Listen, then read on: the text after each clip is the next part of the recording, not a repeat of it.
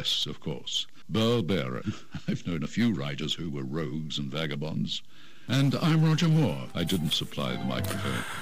Ah. Live from the gleaming, streamlined, state-of-the-art studios of OutlawRadioLive.com, nestled in our secret bunker somewhere in the Los Angeles area. Following program is produced by Magic Matt Allen on the Outlaw Radio Network. I am the legendary Burl Barer. The man who's not there is Howard Lapidus. He's in traffic. No, not the movie with uh, Benicio del Toro, although that would be an interesting career move. Could he have Uh, been in the rock group? yeah, the rock group, yeah. Yeah, he's a geologist. He'll be here soon. Mark C.G. Boyer, our intrepid fact checker, is sitting next to me, fortunately on my blind side. And, and on the phone, Well, thank you. we have Mike, Mike of Mike and Mike. Hiya, Mike. How you doing?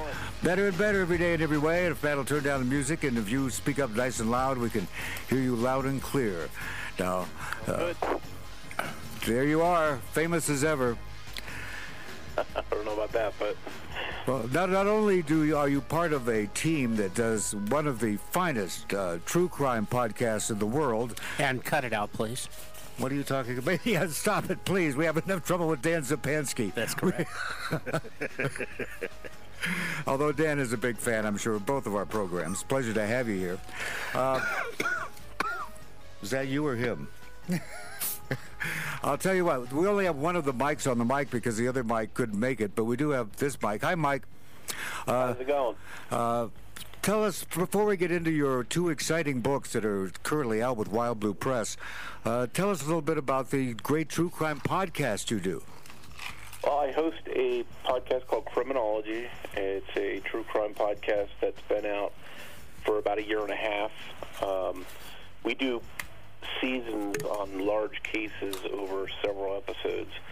And season one, we did the Zodiac Killer, and season two, we did the Golden State Killer. And those are the two cases that we wound up writing the books about. Ah, makes perfect sense. Makes sense to me. We've been doing this show for 10 years and people are still disgusted. Uh, I was. I was. You stop that. People think that's me, Mark. I, I read the reviews on iTunes. They think It it's says, me. The dirty old man who hosts the show is always coughing and phlegming and all that. Well, good for them. In fact, uh, I was just looking at iTunes and it said, you know, what the ratings were, and there was like twice as many five star reviews as one star reviews. But what do you think they post up there for people to see? The one star reviews. Where they say how, to shoot for as many five stars as possible, I guess. yeah, well, they say it takes five positive statements to make up for every one negative statement if you're in a relationship. And listeners, if you keep insulting me for being old and senile, it's really going to damage uh, our relationship here. But uh, I am pleased to say that uh, we got $48 now in our podcast fund. I'm impressed. $48 we've earned doing our podcast since it, we monetized it on uh, iTunes and Spotify and everything. Wow, cool. How Matt, much Matt that do you Allen, our Matt? producer, is already making big plans on how to spend that forty-eight dollars. And he's going to buy cigars with it, I think. Oh, I believe I get about 40, 40 bucks of that. yeah, at least. No, not at least. I'm doing the math. Yeah, It's about 42, maybe 42. No, 48. So I would be around $38. yeah. And what's the rest of it goes for Cheetos. Oh, it goes to you. oh, it goes to me. Well, good. I'm, I'm entitled to at least how much is that? Three dollars and forty cents or something. No, it's about 10 bucks. Hey, ten bucks to me is a lot of money. That'll buy you a pack of cigs. Yeah, hell yeah. Good for my lungs. So, how did uh, Mike, uh, this is Bu- Mike Bumpert of the famous uh, uh, folk rock group, uh, tell us about the other Mike, as he's not here. How did you hook up with him? Well, uh, Mike Ferguson. I'm Mike Morford. Mike Ferguson is my co-host. He hosted a podcast called True Crime All the Time and True Crime All the Time Unsolved, which I was a fan of, and he's been around probably a year longer than I have. And I listened to his show, and we sort of started corresponding, uh, talking about his show, and he mentioned to me that he really was interested in the Zodiac case, and I had done a lot of research and work with the Zodiac case. We started talking and wondered what it might be if we put a podcast together about it, and it started right from there. So it's pretty interesting, and it's worked out well so far. Well, great. Now, this uh, on the Zodiac Killer, we've had a few different people on it. Probably you you've heard some of the shows maybe where you have different people talking about the Zodiac Killer. They have different theories, and it's turned into an industry. You know, it's, it's like as long as that thing is not definitely taken care of, you got you know it's like Jack the Ripper. you can just keep cranking out books forever. Yeah, it's a it's a never-ending supply of theories and books and opportunities for people to make wild claims. Didn't we have uh, somebody that claimed that was the one of the uh, uh, medical examiners was involved? I don't know. Yeah, he he wrote he he was one of the authors of the, some of the letters. Oh, I, I know there was a guy named Thomas Horan that claimed there was no real Zodiac killer and that he, uh, you know, somebody or, or a combination of people perpetrated a hoax and wrote some of the letters. Um, that's that's one of the silliest theories I've ever heard. So, uh, no truth to that. Uh, and I think most of the, the crazy theories that you hear about are, are probably not correct. It's hard to tell the crazy theories from the real ones after a while because they all start having the the same degree of cultural validity. You know, if they get promulgated enough, people start going, "Oh yeah, that's right. Saddam Hussein was the Green River Killer." Yeah, there's there's some strange ones out there. Some are stranger than others, that's for sure. There's also, like I was saying with Jack the Ripper, you get the same sort of thing. Uh, I really got a kick out of the book, uh, The Hand of a Woman or A Hand of a Lady, whatever it was. I think it's by Neil O'Gara, where uh, he says that the, uh, the Jack the Ripper was this female human person. Which I thought was a very, and, and he built the case up uh, with some pretty interesting research and logic to it that most people went poo poo poo poo. I am the walrus. they didn't, you know, they weren't buying it. But uh, at least I thought he built an interesting case out of it. Oh, we, we had somebody on that uh, found uh, images. Yes, images Vincent Van Gogh was the uh. Vincent Van Gogh's art. Yeah, yeah. He believed that Vincent Van Gogh was the uh, Jack the Ripper. yeah, I know. Because there, so if you look at some of his art, you can find hidden in the art the actual crime scene where the body was laid to, was uh, left. Now that seems like he's been doing a lot of really good acid.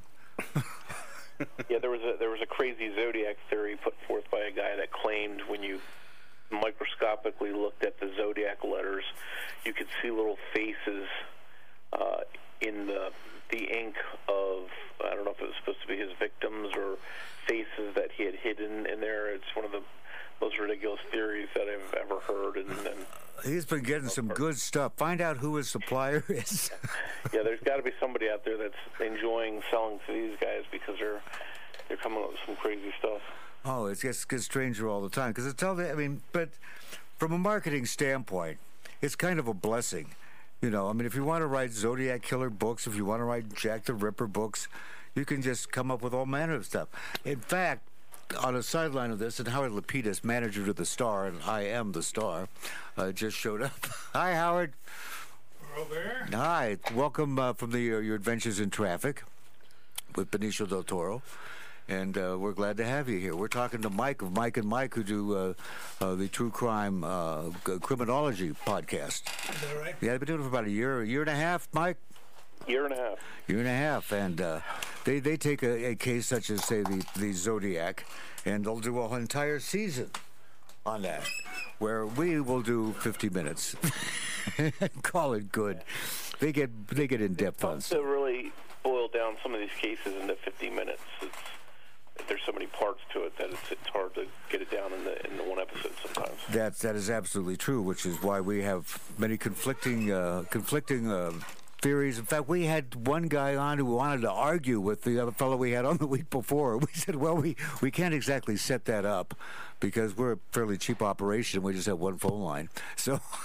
You can't exactly, you know, call it and fight with the guy over your differing bizarre theories on the Zodiac Killer. Have you come to any conclusion on that at all, on the Zodiac? No, I, I like everybody else. I have my my own theory that the Zodiac was a alone, not just some guy that wanted attention, didn't get much attention in his everyday life, and that's sort of who I think he was. I don't think he was a rich businessman. I don't think he was. Uh, you know, some people say he's like was Charles Manson, and you know all these different theories. I, I just think he was a normal, uh, or not normal. Probably that's not the best word, but a, Not the best word, no. a, a run-of-the-mill kook that that just wanted some attention and found a way to get it. Uh, you know, I have favorite suspects, um, but you know, I don't subscribe to any of these crazy theories about different uh, uh, odd theories being responsible for the, the case. Is he still alive? Uh, my suspect isn't, and you know whether my suspect's the, the guy or not. I think that whoever he is probably isn't alive. yeah, well, I always find it fascinating that that they stop at some point. Serial killers don't stop. Yeah, that's the that's If what they I'm saying. dead or in prison, So there has it- to be a reason why they why the crime Yeah, he's dead or he's in prison. Well, w- w- with with the Zodiac in particular, he started out killing, but shifted his priorities to writing letters to get attention. And soon he realized that he could get attention just from writing the letters, and not having to kill people. took a, a back seat to the uh, to the letter writing. See, you know, I, I write to get attention, but I've just apparently been writing the wrong stuff. I should be writing threatening letters. Well, you know, maybe you should try writing to make money. God, what a unique theory. I bet you know. True. I mean, how many other? I mean, you're you're a true crime author now, Mike. How many other jobs that pay as low as being a true crime writer come with death threats? Well, luckily I haven't got any death threats yet. You know, I do get some kooky emails and things of that nature, but no death threats yet. So, um, then again, I'm not on the same level as as far as you as uh, uh, writing books, bro. I don't know how many you've written offhand, but uh, we've just got the two out.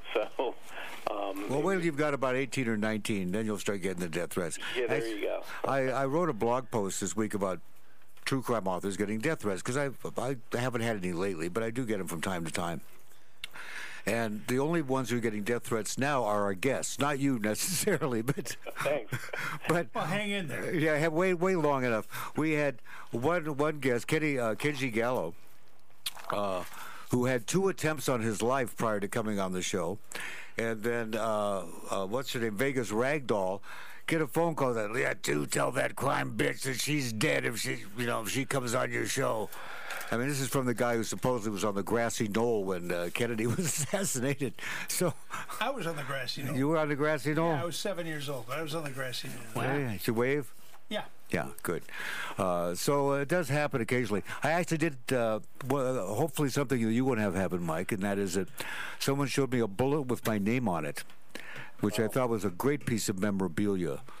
you know, What was that all about? that was all about something. And the weird thing was, is the ATF, the Bureau of Alcohol, Tobacco, and uh, Firearms. Firearms, yeah.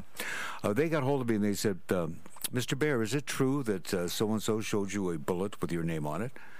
And I said, Yeah, how do you know that? I mean, that was really weird that they knew that. And uh, I said, Yeah. And they said, Well, come down and talk to us. That was uh, Gary Friedman, is the guy who showed me the bullet with my name on it and the gun that the bullet went into. I don't know how that was supposed to impress me. So what happened after that? Was that the last you heard? Uh, that's the last I heard about the bullet. Uh, not the last I heard about him. He cut an interesting deal, allegedly, and that was in order to get his permit to do the big rock festival that he did, uh, he had to set up to uh, have the people supplying the marijuana for the festival get arrested. All right. That fair trade. You know, whatever it takes. Whatever it takes. ah, so you got your own theories on the Zodiac killer, Mike. Tell us, tell us about the uh, this California killer guy,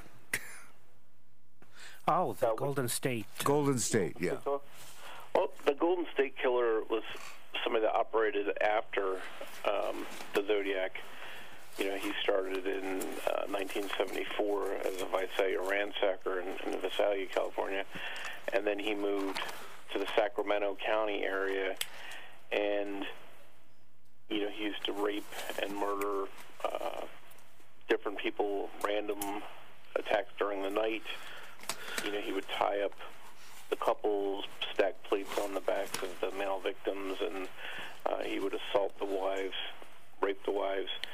and disappear into the middle of the night. And then eventually his crimes turned to murders. He would start bludgeoning people to death. Jeez. Um, Don't invite this guy over. Yeah, he's, he was a, a really nasty guy, and his crimes spanned over a decade. He's got at least 50 rapes, a dozen murders, and uh, hundreds of break-ins. Hell of a resume.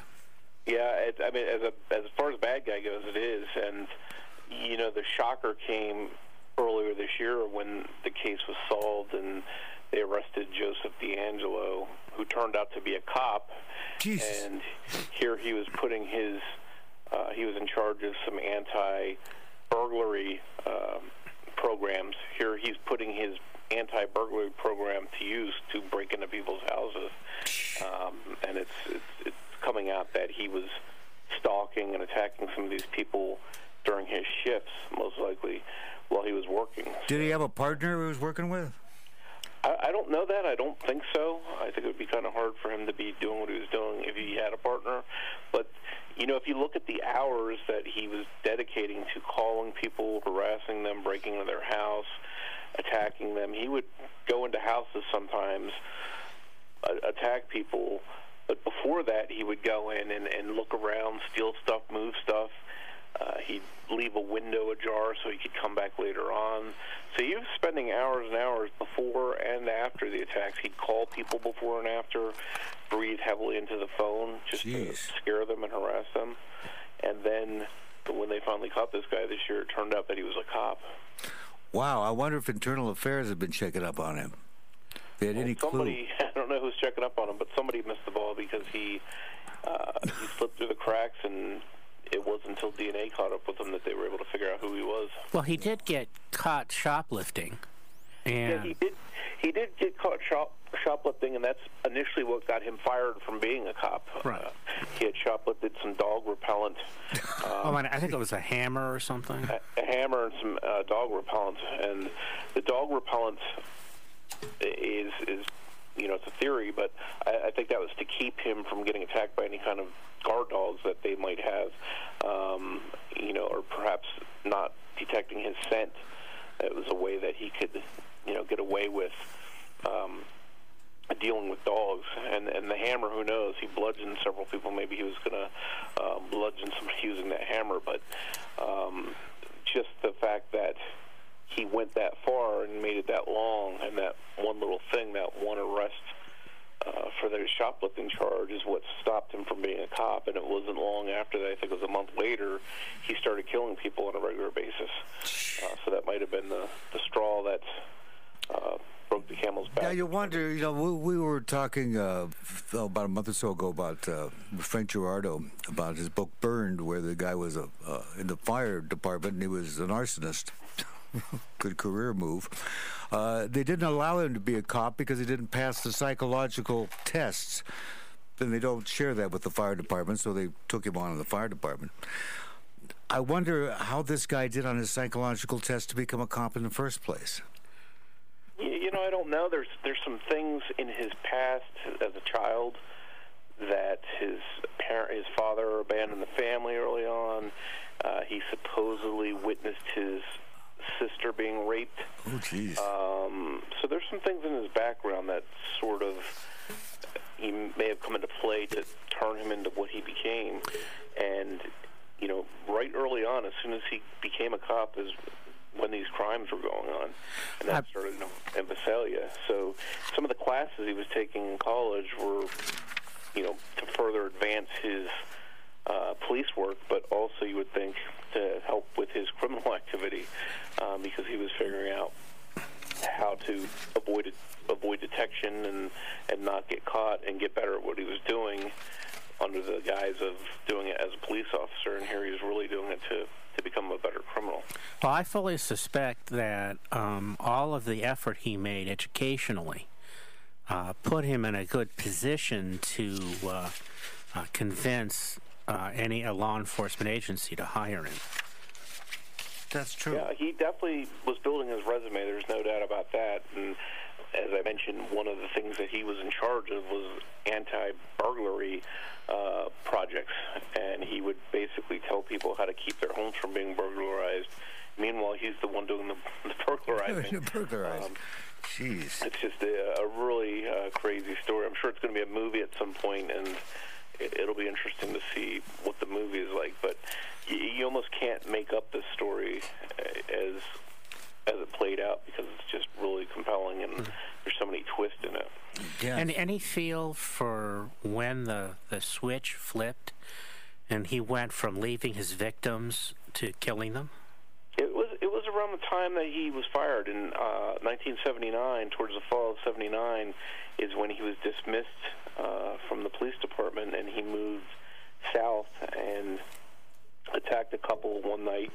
And the couple, you know, he said, "If you move, I'm going to kill you." And they they cooperated, and you know, he tied them up. And while they were laying there waiting for him to do something, he's they heard him heard him saying to himself, "I'm going to kill him. I'm going to kill him. I'm going to kill him," almost as if he was working his way up to doing it. And they got scared at that point, and they took off, and they they bolted out the door, and hopping, tied up, and he chased one of them down. The other one went out the other door, and he's lost control of the situation.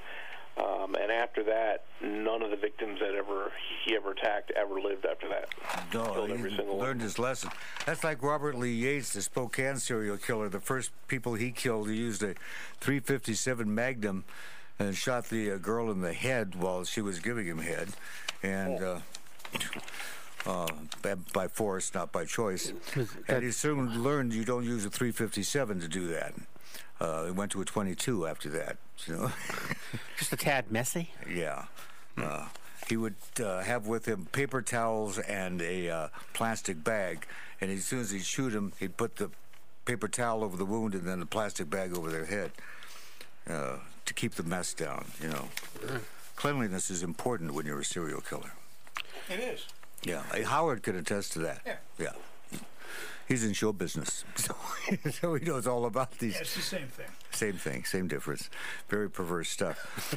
Uh, this guy is really a piece of work. The book was absolutely fascinating. The Golden State Killer. It is from Wild Blue Press. It's written by Mike and Mike, and uh, basically adapted from their uh, very successful podcast called Criminology. And we're very proud of them, and we're giving them the True Crime Uncensored Award for Best Competing Podcast. And once again, cut it out. Cut it out. Cut it out. We got to have Dan Zupansky call you. There's a lot of true crime podcasts now. Uh, when we first started, I don't think there were. We started almost 11 years ago. And uh, we were kind of a strange phenomenon. Yeah, well, there's True Murder, and then there's the two chicks. The two chicks, like the Dixie Chicks. Yeah, the two chicks that do uh, their uh, their female bent crime show. Well, that makes sense because, uh, as you know, uh, true crime is basically a female-driven uh, genre, which is why we do it on Outlaw Radio, which is a male demographic. The concept being trying to bring uh, men uh, into the true crime fold to buy more of our books. How's that going for us? Uh, it's, it's going well, actually. Uh, I think so. I'll, I can tell you when the next royalty check I get. I'll tell you how it's going. You'll be happy. Uh, see, now your your whole career has taken a new trajectory, Mike. now that you're uh, not only a famous podcaster, but also a now a, an author. Hopefully Well, soon. it's, it's, it's definitely uh, interesting, and I get to talk with uh, interesting people like you guys. So that's that's one good side of it. Wow. Ah, see, we're interesting, Howard. It's about time. yeah, we were waiting for Howard to get interesting. we, we set a time limit. You have until January of 2020 to get interesting. After that, you're doomed. So, um, do we have a feel uh, for why the crime stopped?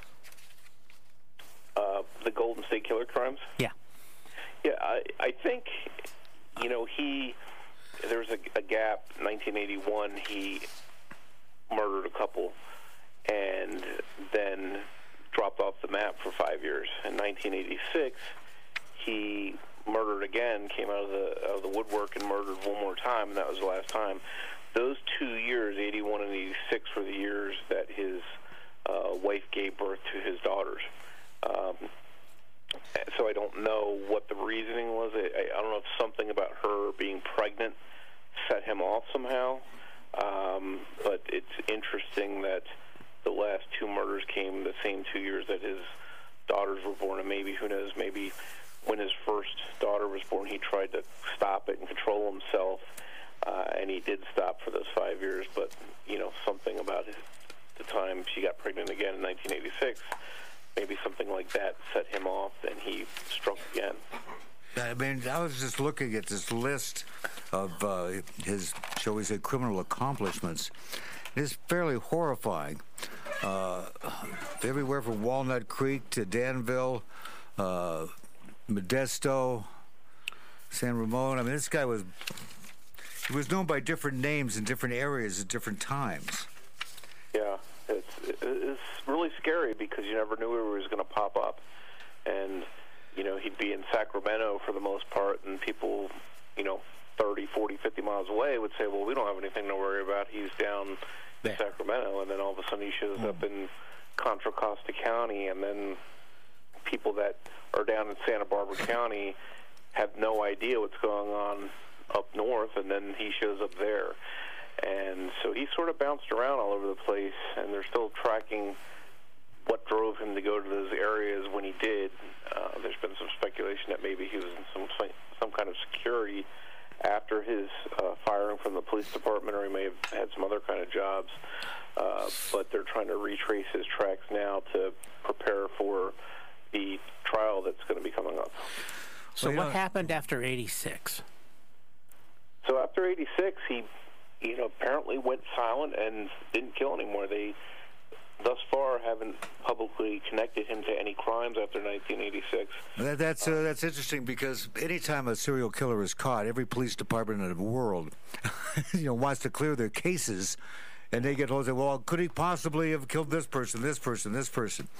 Like with Robert Lee Yates, there was a, uh, a transsexual murdered in Texas when he was there. Uh, as part of his military service, and then in Germany, about 25 women were murdered, and they think, well, maybe he did those also. So the ones trying to clear their cases, and then you also you have some killers who take credit in quotes for murders that they didn't do just because it boosts their resume. You know, like they're going to get hired on you know Killing with the Stars or something. well, you find that amusing. yes, I do.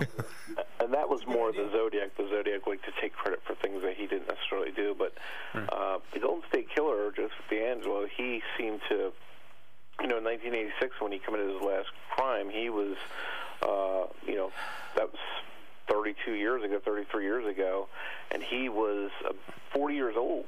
Um, and I think when you start getting in your 40s, you can't do the physical things that he was doing. I mean, he was jumping fences, riding bikes, cha- being chased by people, running from uh, people that were intercepting him, trying to catch him.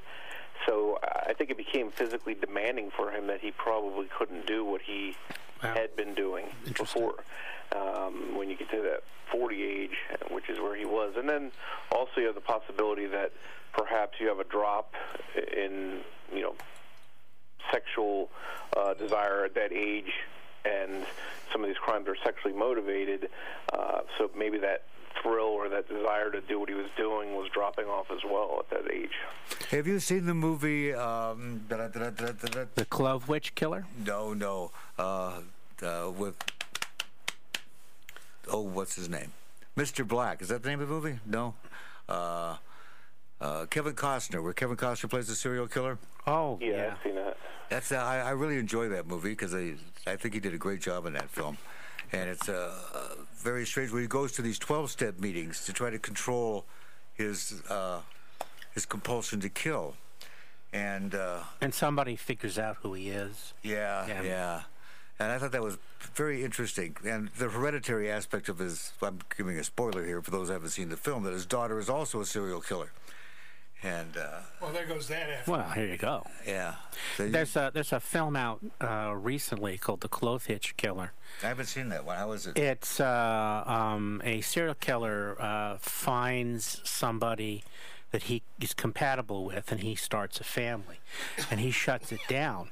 But he has kept all of the memorabilia. As as the case we're discussing, uh, our uh, perpetrator took mementos, uh, trinkets uh, from the cases from the people he uh, he assaulted or killed, and so the uh, as his children grow up, one of them starts finding all these Wait. little tidbits. Gee, Dad.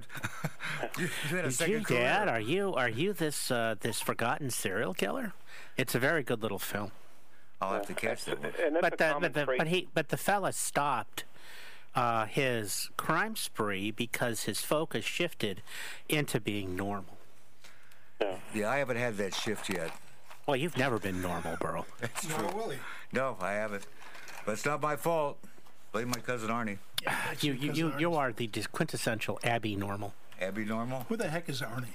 My cousin Arnie, he's the one, bless his heart, who, when I was an infant, tossed me into the air and there was a pipe there, not the kind you smoke, but the kind of, you know, plumbing pipe, and smashed my head into it. Is that right? Yeah. So that's what did it. That's what did it. Uh, According to the neurologist, uh, my little infant brain rewired itself after the impact, and my brain processes information entirely different than any normal brain on the planet. I don't know the difference because it's the only brain I have. Because of Arnie's pipe. Yeah, and you know, this is the- the weird thing is I don't remember any of this because I was an infant. But bless his heart, cousin Arnie, who I love dearly, apologizes to me every time he sees me.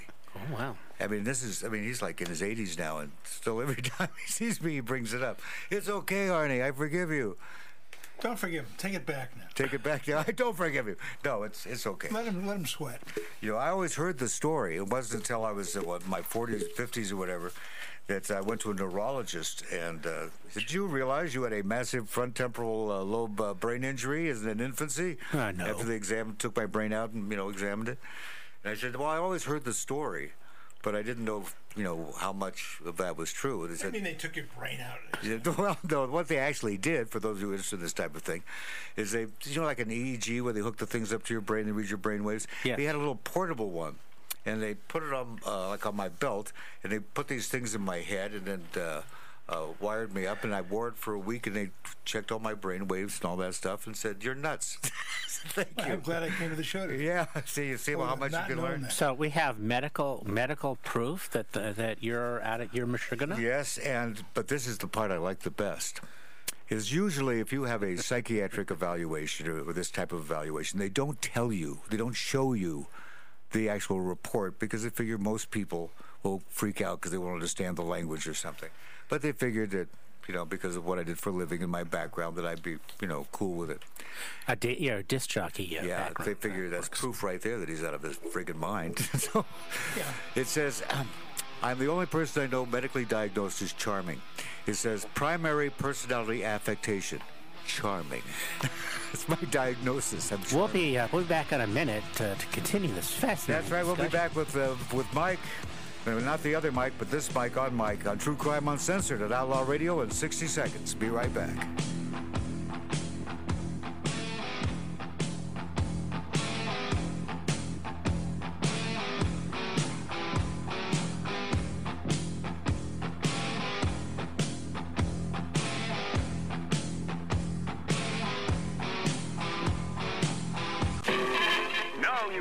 Your smoking, drinking, interrupting obsession with you 24 hours a day on any phone or device. And it's all free. Just go to your friendly app store and search for Outlaw Radio. Then look for the red letters on the sign with the bullet holes in it and download it. It's free. Listen free on the road, in your car, at the beach, or in your backyard. It's all free from Outlaw Radio. This is Buddy Twist saying goodnight from Hollywood.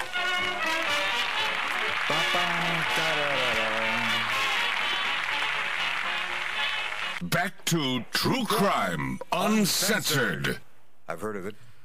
Yeah, what's the rest? with Burl Barer and Howard Lapidus. What over about there. Squeaky over here? Squeaky. Squeaky. Squeaky Frog. from. Squeaky from? That's Mark C.G. Boyer, our fact checker. You know, Mike, uh, our guest is Mike, but I got to do a quick plug for my own books Featuring Mark C.G. Boyer. I'm entitled to be able to plug my own books on this show. Yeah, go You ahead. are. Just get it out of the way. Get it out of the way. Okay. What's my latest one? Uh, Betrayal in Blue. oh, that's right. Betrayal in Blue, the true story of the co- cocaine cops of the NYPD. They weren't afraid of being arrested because they were the cops. that's right. Criminals in a squad car. Yeah. Uh, they're getting, being paid what uh, thirteen thousand a year to be cops and eight thousand a week to provide protection for the Dominican drug cartel. Wise career move. and it uh, was just great for him for a while until it all unraveled. One of the biggest scandals ever in the history of the NYPD, and it was written with Ken Eurell, the second most corrupt cop in the history of the NYPD, Frank C. Girardot Jr., and the legendary Burl Barer. And prior to that, and still available, is A Taste for Murder. Yes, the woman's husband dies. It appears to be natural causes, but she's convinced it's murder. She gets hold of the cops and says, It's not natural causes, it's murder. And they finally believe her. They follow up on all of her clues and arrest her for murder. what a dumb woman. oh, come on. Not that I want her to get away with it, but that's, I mean, that's just really extreme. Just nag the cops until they investigate you. She's uh, currently uh, large. She looks like Pizza the Hut now. Yeah. she, well, I mean, she was hot at one time. That was the was that was a Mel Brooks joke from uh, Yeah, from Spaceballs. Spaceballs. Yeah, I like Spaceballs. Well, that's nice. That's nice. I like cheese balls, but that's another story. We got cheese puff. Mike, if you were here, you could have some of our cheese puffs. this table is crowded with all manner of snacks. We have, uh, I mean, we're, we're single handedly supporting the Frito Lay Company. it's the only lay I'm getting. And uh, it's all delicious stuff. And noisy, too, as uh, you'll hear when we start Crunch, eating crunch, them. Crunch. Do you guys uh, do you guys eat snacks when you do your podcast? We don't. Um, we are in two different locations when we record, so uh, we don't have the ability. I'm sure if we were in the same room recording, we might be tempted to take a little snack break or something along the way. We don't take a break. We just eat the snacks while we do the show. it's to make the audience jealous. We have cheese puffs and you don't. so Well, you that- should probably get hers as a sponsor, or Frito Lay, or somebody. I think who do we have sponsoring us now? We have uh, uh, what is it called? I can't remember. It started at the beginning of the show. We tell you what it is. It's uh, It's nobody. no, but it's somebody. We have we figured it out before you got here. Matt figured out that of the forty-eight dollars we've earned so far in the past couple weeks, uh, he gets thirty some of it, and uh, Thirty-eight. and, and I get ten bucks. I get 250 then. Yeah, something like that. We'll figure it out. We'll, we'll work it out. And I get bupkis. Yeah, that's right. You do. You got High Cox Polovinic. It's our new sponsor. Uh, do you guys have sponsors on your show, Mike? Uh, yeah, we for the most part we do. For the most part, we like have some episodes that they go, we don't want anything to do with that one. Well, no, I mean if you know if somebody comes to us and they are a reputable company and you know sometimes we'll have sponsors if, if for some reason there's something that we don't endorse or you know we think Like someone selling silencers. well yeah, you know silencers that kind of thing um, we probably wouldn't have them on but uh, no Frito Lay deals or anything yet Uh, well, Frito Lay's is because Mark C.G. Boyer, our fact checker, uh, he kindly contributes these snacks to the program. Yes, and, they get munched today and at Poker Wednesdays. Oh, so that's why there's so many of them. Yes. They also have poker games here. Uh, a, a, a silly aside. Uh, many years ago, two fellas went to uh, the manufacturers of Cheetos and said, Hey, we're going to do a cartoon, and one of our characters loves your Cheetos. Can we use it? And they said, No. So now South Park uh, has Cartman eating cheesy poofs. and uh, they. Well, that, that's like E.T. when they went to uh, M&M and said, Could we want uh, Yeah, you know, so the the- E.T. to eat M&M's. They said no. So they went with Reese's Pieces. Reese's was very happy about that. They were. Yeah, they were delighted. That, uh, so maybe you could do that. So have you know have you guys eat Reese's Pieces on your show and pick up some extra bucks. Now, how do you guys coordinate? Now, see, Howard uh, and I and Mark, we're all sitting in the, around the same table in the, the Lighten Up Lounge in Matt Allen's backyard. In an 1876 76 Virginia, City style bar. with real liquor, but we don't. I don't drink it as a rule. None of us do, actually. No, what's it here for then? You have a taste once in a while, Howard. So I'll Rarely. taste it. Yeah. This is very- We had that bloody Mary. Well, my- Matt had that Bloody Mary competition. That was good. That was good. they just had all these different kinds of Bloody Marys all afternoon long until the entire cast and crew passed out. it was it was quite an adventure. You should have been here for that one. How do you guys coordinate what you're going to do, being as you're in two different uh, locations? Yeah, it, that's the challenge of having a podcast. You know, you guys being all in one spot makes it a little bit easier, and it's easier maybe to get the audio where you want it versus when you have two people in different locations. We're doing it over the internet, over Skype usually, and you know you have to coordinate the sound to get the sound quality just right, and um, it's it's a little bit of a challenge that way. But uh, a lot of podcasters do do it that way and have guests that way. So we've been lucky enough to be able to do it right and and have pretty good success doing it that way. Well, you guys really get into it, like on this Golden State Killer thing. I mean, you devoted an entire season to, to the case, which means there has to be. You guys obviously put work into this thing, unlike us, that we just rely on the guests to show up and then grill them like a swordfish. Uh, how do you coordinate your content? Well, we've been fortunate enough to have access to a lot of different police reports and investigators and witnesses and family members of victims and, and things like that that are willing to come on and help us uh, tell the stories. And you know that's primarily where all the content came from was was this wealth of stuff that we have access to, and we've been able to transition that into into lengthy podcast episodes. And so far, the formula has been pretty good for us. Yeah, no kidding. Plus the two books that have uh, come out from Wild Blue Press, one on the Zodiac and the other on the Golden State Killer, which are both now available, I assume, in both paperback and uh, ebook. Yeah, paperback and ebook. What a! I mean, now now your your resume is getting better all the time. You know, except for the Cheetos, you don't have those on there. But you know, this is this is good for you. How do people hear your podcast? Well, they can find us on iTunes, Stitcher, Google Play, wherever you listen to podcasts, uh, and just search for Criminology, and you will find us on there. And see, so if you're listening already on iTunes to True Crime Uncensored on OutlawRadioLive.com, uh, you can just little, probably a little thing there on iTunes where it says related podcasts, similar podcasts, or you know, a podcast you may be interested in and you'll be able to find them there. So if you're a loyal listener of our program, you can find their uh, podcast. Do we have any of those? Uh, one or two. Uh, I had a friend once in England who, uh, but he died. who listened. she moved to Ireland. I he think jumped off the bridge. couldn't take it anymore. Can't take it anymore. Uh, and uh, Dan Zupansky listens. He's a loyal listener, so that's two. I, I listen to Dan a lot. Yeah. Only because he has our guests on. By Early, and you can find out what to ask him that he didn't. That's correct.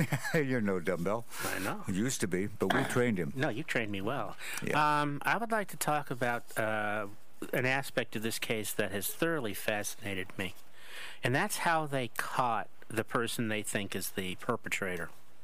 I want to talk about what they did and any of the ethical, uh, moral issues that come along with it. Well, it, it, it was all done with DNA, um, sort of a new era in. Uh, Right, but it wasn't a traditional, you know, let's match the DNA up kind of thing. They did something quite creative. Yeah, so they they took the DNA from the suspect. He had left lots and lots of, of semen at, at many of his crime scenes, unfortunately, and they had plenty of good samples to use. And they got creative, and the lead investigator, Paul Holes, who had a background with DNA work, decided that he would enlist the help of a genetic genealogist. Yeah, And- Barbara. Yes, Barbara Rae-Venter, and they loaded that DNA into uh, GEDmatch, uh, and from there they were able to come up with some uh, relatives, and then they, it was just a question of connecting the dots and finding the right person that was connected to them and lived in California, and they that's how they arrived at Joseph DeAngelo, and uh, from there, you know, the, the legalities and, and things of that nature. Before they arrested him, they had looked at the pros and cons of, you know, a legal challenge based on how they were able to find him, and they wanted to make sure that there was no uh, that their I's were dotted and their T's were crossed. There would be no way for them to be challenged about the legality of it, and they felt that there was no uh, way it could be challenged, so they felt comfortable in doing it that way and arresting him that way. Um, and it remains to see when it goes to court what's going to happen. But Right. um, uh, you know, if my thinking personally is if you at a crime scene and you deposit your DNA, whether it's through blood loss or semen, and you discard it, it's the same as if you discard a piece of chewing gum in uh, public. It's it's public property, and if that is matched to a crime, if that crime matches to somebody that has their DNA in a database and it comes back to you, well, you know, so be it. Um, you know, I'm all for it. I think, you know, most people support these kinds of new methods for solving crimes. So, in layman's term, what what they did is uh, is if you've watched uh, television or any time in the last few years, there's these commercials for submitting your DNA, and you get back a profile of your heritage, and then along with that, you can take that information and uh, associate relatives that you didn't know in a family tree. And what the police did is pretend, essentially, that the submission was from an individual that wanted this information, when it in fact was the DNA of, of the suspect. And then they associated people that had related genetic markers in a family tree.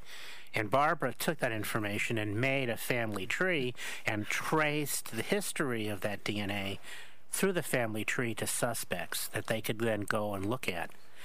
Uh, one of the things that I found interesting is that the police had an idea that this might be the perpetrator, and then they followed him around and took samples surreptitiously of his DNA from uh, discarded uh, locations or trash, eventually coming up with the profile that matched this person to the crimes.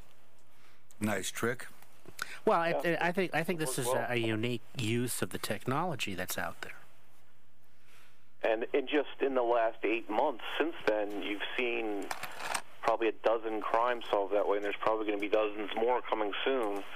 Um, you know, one case that comes to mind is is the case of April Marie Tinsley, which was an eight-year-old girl who was killed back in 1988. Uh, there, that case was solved the exact same way, and the man responsible for that crime was arrested earlier this year, and he just made a plea deal, and he's in prison for life now. Um, so that case settled pretty quickly, so there was no legal challenge there, and um, hopefully the same happens with the Golden State Killer case. Uh, has Joseph uh, uh, pleaded uh, pleaded not guilty? Uh, he hasn't entered a plea, as far as I understand it, Yeah, I uh, as of either. now. Um, it doesn't seem like he's interested in taking a plea deal. It seems like he'll probably milk it until he has to go to court for it. The court uh, proceedings could be a trial could be years away, at least a couple years away, and he's already 73 years old. Uh, so the the chances are before he's ever found guilty or certainly executed, uh, assuming that he would be um, found guilty and, and sentenced to death, he'd probably be dead already. Um, Yeah, well, then he's not going to get executed. I mean, it's just not going to happen in California. Yeah, and I mean it's it's. He it's- may sit on death row for the rest of his life. He's not getting out of prison alive, one way or the other. So whether he pleads, he takes a plea deal, he probably has nothing to lose personally by not taking a plea deal. But one way or another, I'm you know it's satisfying to know he's not getting out of that prison alive. Yeah. That's comforting. You know, every once in a while, police will do things, excuse me, that are clever that don't work out for them. Uh, one particular case I'm thinking of, the uh, perpetrator or suspected perpetrator said, I'm not talking anymore, I want to see a lawyer. They send in a cop in a suit and says, Hi, I'm your counselor. Tell me all about the situation. Well, that that's not ethical. And they did kind of get wrist slapped for that, for attempting to fool the uh, the guy into thinking he's talking to his attorney. That wasn't very smart of them. Well, but so that the any, any information obtained would be inadmissible, wouldn't it? Yeah, pretty much. Plus, they got in trouble for it. Ah. I talked to the detective involved. He said, "Well, we thought it was a good idea at the time. it wasn't. that wasn't a good idea at that time or any time." Uh, you do this podcast every week, and you have these overarching stories that go for the entire season. What's next? Well, we're we're sort of in a hiatus right now. We're getting ready to um, uh, make an announcement about what we're going to be doing next after the new year. Um, so it's going to be a little bit different than what we've done so far, but uh, I think people, based on what they've told us, will be happy with what we're going to be doing. We just it's going to be a little bit of a surprise that we're going to be announcing soon. So How much uh, pre-broadcast time you put into this thing because it's going to cover an entire season. Uh, how much before you start do you start working? Well, we we usually take you know anywhere from one to three months off in between seasons because it's quite a it's quite a process to go through reports and find material and interview people that are going to be on the podcast. We do a lot of interviews with with people. Um, so all of that takes a lot of time to coordinate and complete, and then the writing process. Um, you know, it can take several weeks, and we're a two-man operation, so um, you know we're, we're looking at one to three month time periods between seasons, so we can get all that done. Fantastic. It's a great show. It's called Criminology. That's the podcast with Mike and Mike, and we have one of the mics right here on Mike. Thank you so much for being our guest today. We hope you enjoyed yourself, and we'll be listening to you, and you can listen to us. Yes, you can. I appreciate it. Thanks for having me on. You bet. Hey, Bye-bye. bro. Yeah. What's next? Magic Matt Allen and the Demons of Decadence live from the Lighten Up Lounge right here on OutlawRadioLive.com.